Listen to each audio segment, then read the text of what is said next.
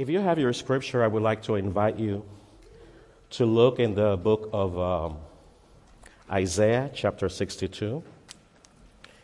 And then you can mark in your other finger in the Gospel of Luke, chapter 7. And let us have a moment of prayer. Dear God, we thank you for your love and your care for each one of us. We come now before you, O oh God, and eh, with expectation of, of you speaking to us. Hide me, O Lord, behind the shadow of the cross so that in spite of my personality, O God, may, may your word be heard and, and your spirit implanted in my sisters and brothers' heart. So that as we came in this morning, we wouldn't leave. So that when we leave, we are different because we have been with you, because we have heard you, and because we have fellowship with one another. We ask these things through Christ our Lord. Amen and amen. Very good. I printed the scriptures, I printed the whole thing, and here they are. They were under your certificate. The Word of God, Isaiah chapter 62. This is a very interesting verse. And if you were in Sunday school with me this morning and we were confronted with an amazing question, I held back class. I held back because this was coming. And I wonder if this verse can speak to us as we are pondering on how to approach this community, how to impact this one specific community with our resources and the love of God. But let's read what it says Isaiah 62, verses 10 through 12. And actually, I didn't think of it until the class was going on, of the link between these two. Go out through the gates, prepare the highway for my people to return. Smooth out the road, pull out the boulders, raise a flag for all the nations to see. The Lord has sent this message to every land. Tell the people of Israel, look, your Savior is coming. See, he brings his reward with him as he comes. They will be called the holy people, the people redeemed by the Lord.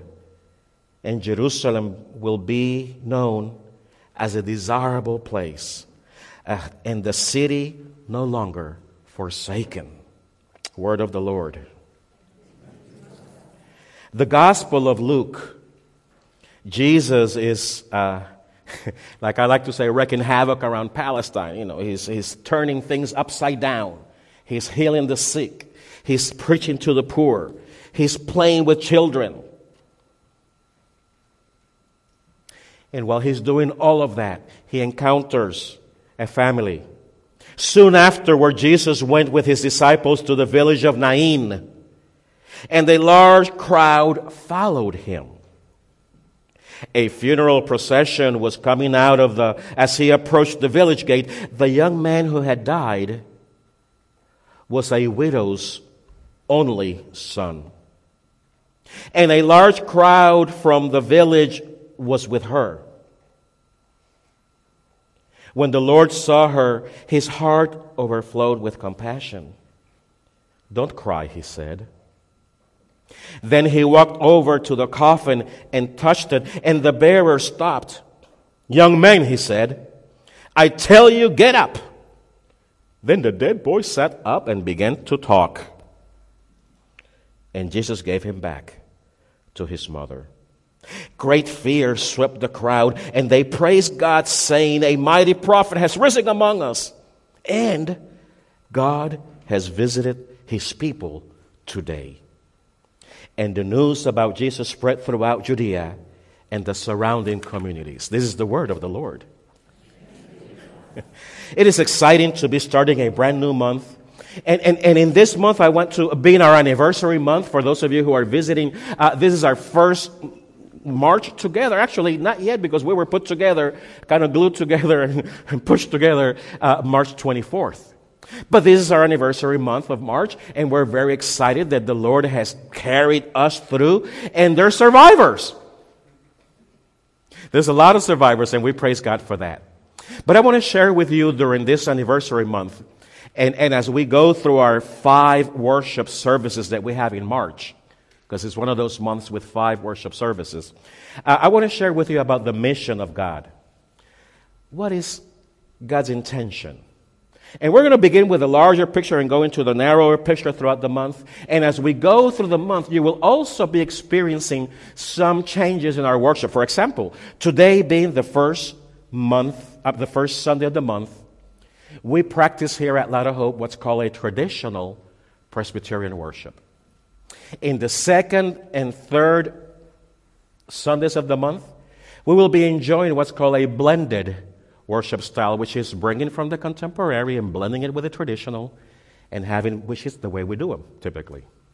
And then the fifth Sunday, which happens four times a year, we will have an experience of what's called a contemporary or multi-sensory worship experience four times a year.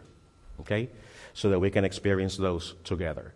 But today I want to talk about particularly God's mission, our purpose. And I want to say that God is engaged. Now, uh, uh, unfortunately, my none of my kids are engaged. Just thought that they may hear this. but my daughter, oh boy, Lily, hear this. My daughter, one time, long time ago, when she wasn't even 20, decided to get engaged.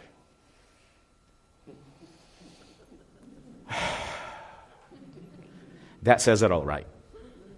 Daddy wasn't happy. But it was so beautiful. And, and, and what are you going to do? Fight it and then her elope?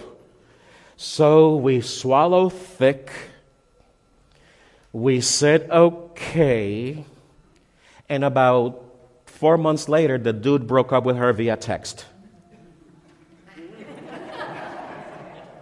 I tell you, when I walked into the house, there was a crisis and all these tears. And I just walked and I find, oh my God, who died? And, and, and, and it was one of those moments, doctor, that you have to just, I'm so sorry. and get lost because I was very happy. Well, the young man was nice enough to leave behind the nice engagement ring.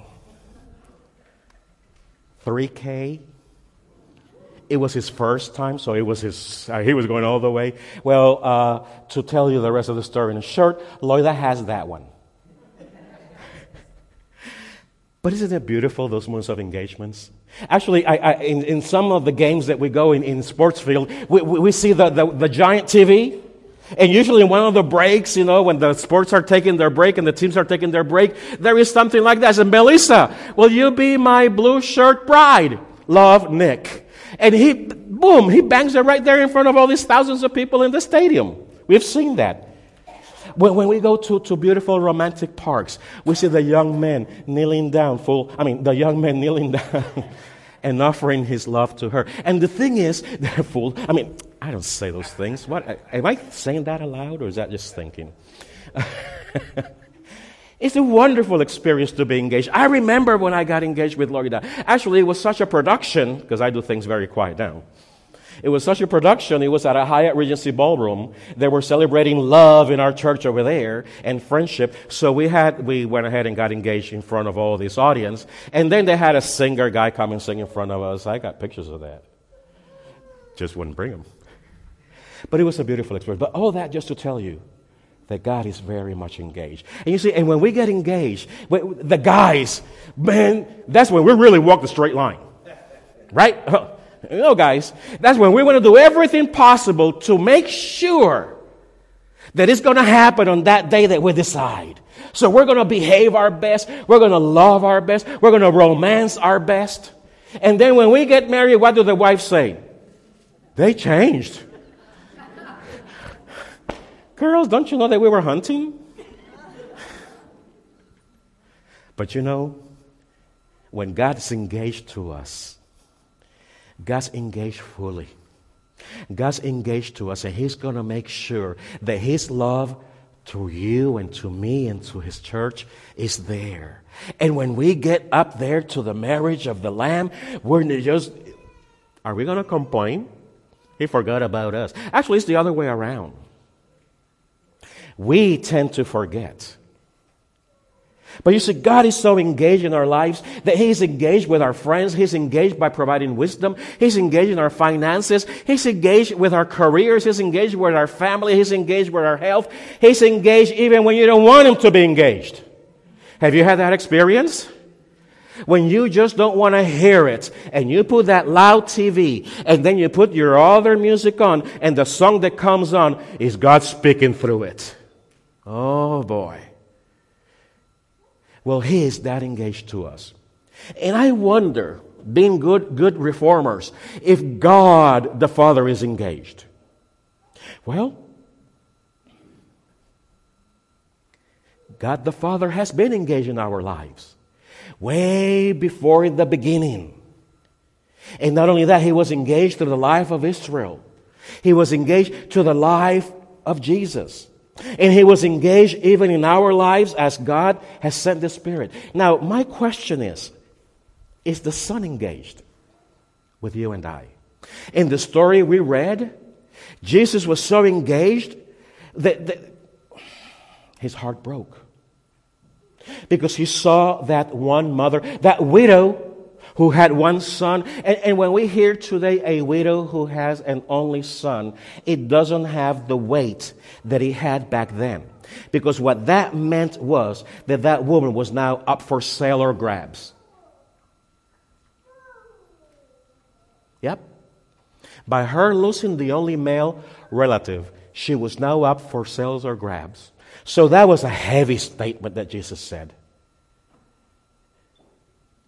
And yet, he was moving to compassion, knowing the future that woman was going to face, knowing the calamities she was going to experience, knowing the loneliness and the rejection that she was going to experience in her society that did not like single women.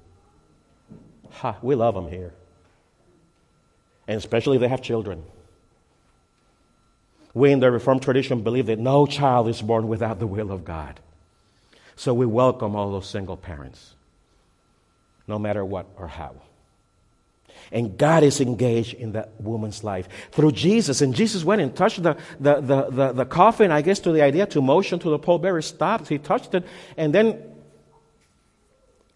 he did it. He spoke to a dead person. And the dead person heard. Come on, this is not Hollywood.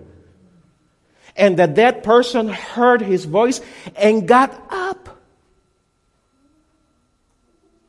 That's what happened. I mean, do we believe the story, story, or do we believe the reality that God has saved that story in that book and that witness for all these centuries so that you and I don't have to believe in God, but believe how engaged God is in our lives through Jesus Christ? Now, let me ask you, is the Spirit of God engaged in our lives? How many of you have, have shared with me how that passive or quiet voice in your heart, in your soul, speaks to you. How, through the Spirit of God, we see God's consensus, God's working in our lives here at Light Hope. Through decision making, discernment, and prayer, we are seeing how God is leading us, how to become a multi ethnic church from three old white churches. Praise God. That's the Spirit of God working in our hearts and our lives. So God is definitely engaged. Now, uh, we know that, and, and I have heard this message before, right? I was concerned because Charlie is always telling me, you know, pastors usually have one sermon.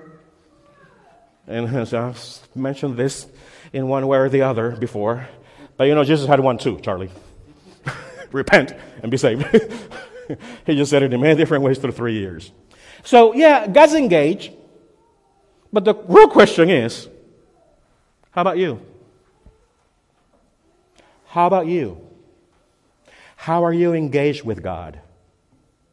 You see, because if we have problems with relationships, if we have problems with finances, if we have problems with life, because we're thrown in life and then life sucks, if we have those issues in life, how are we engaged with God? How are you engaging God? From far distance, blaming God for all your problems? Or from, hey, come on, buddy, let's try to figure this out?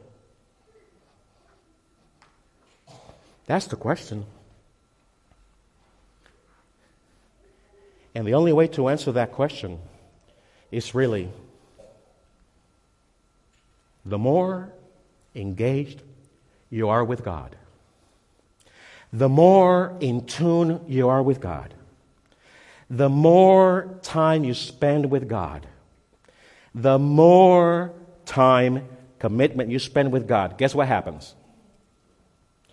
God begins, listen to this, to rub off in you. Uh huh. The more you hang out with the Spirit of God, the more you hang out with Jesus and the Gospels, you begin to think like Jesus. You begin to feel like Jesus. You begin to see like Jesus. And you begin to speak to others like Jesus. And you may not know it, but Jesus tends to rub off in us if we just hang out with Jesus. That happens. So we show our engagement. We show how close we are to God because how others see God in us. The whole purpose of the gospel is not to give us fire insurance and save us from hell. No. Oh, that's, yeah, that's a product. But the whole purpose is so that we can rediscover our lives and live it in according to God's purposes, and that's the only way we're going to be happy. It's like a toy maker. A toy maker makes a toy and prepares it to function in such a way, and the toy is happy as long as it's functioning as it is intended to made. So that's the question for you. Where are you getting your water from to satisfy your soul? Where are you getting your bread from to satisfy your mind? Where are you getting your fellowship from? Where are you getting your information from? What are you feeding into your life? May I invite you this morning? We are going to celebrate communion in a few moments, and I want to invite you. You don't have to be a member of this church to take communion and fellowship with us in that special moment. We invite all of you. You don't have to be a Presbyterian. All you have to be is claim Jesus to be your Lord and Savior. And you're welcome to have communion with us today. But I ask you, as you share communion with us today, think on these questions. God's engaged. How are you engaged with God?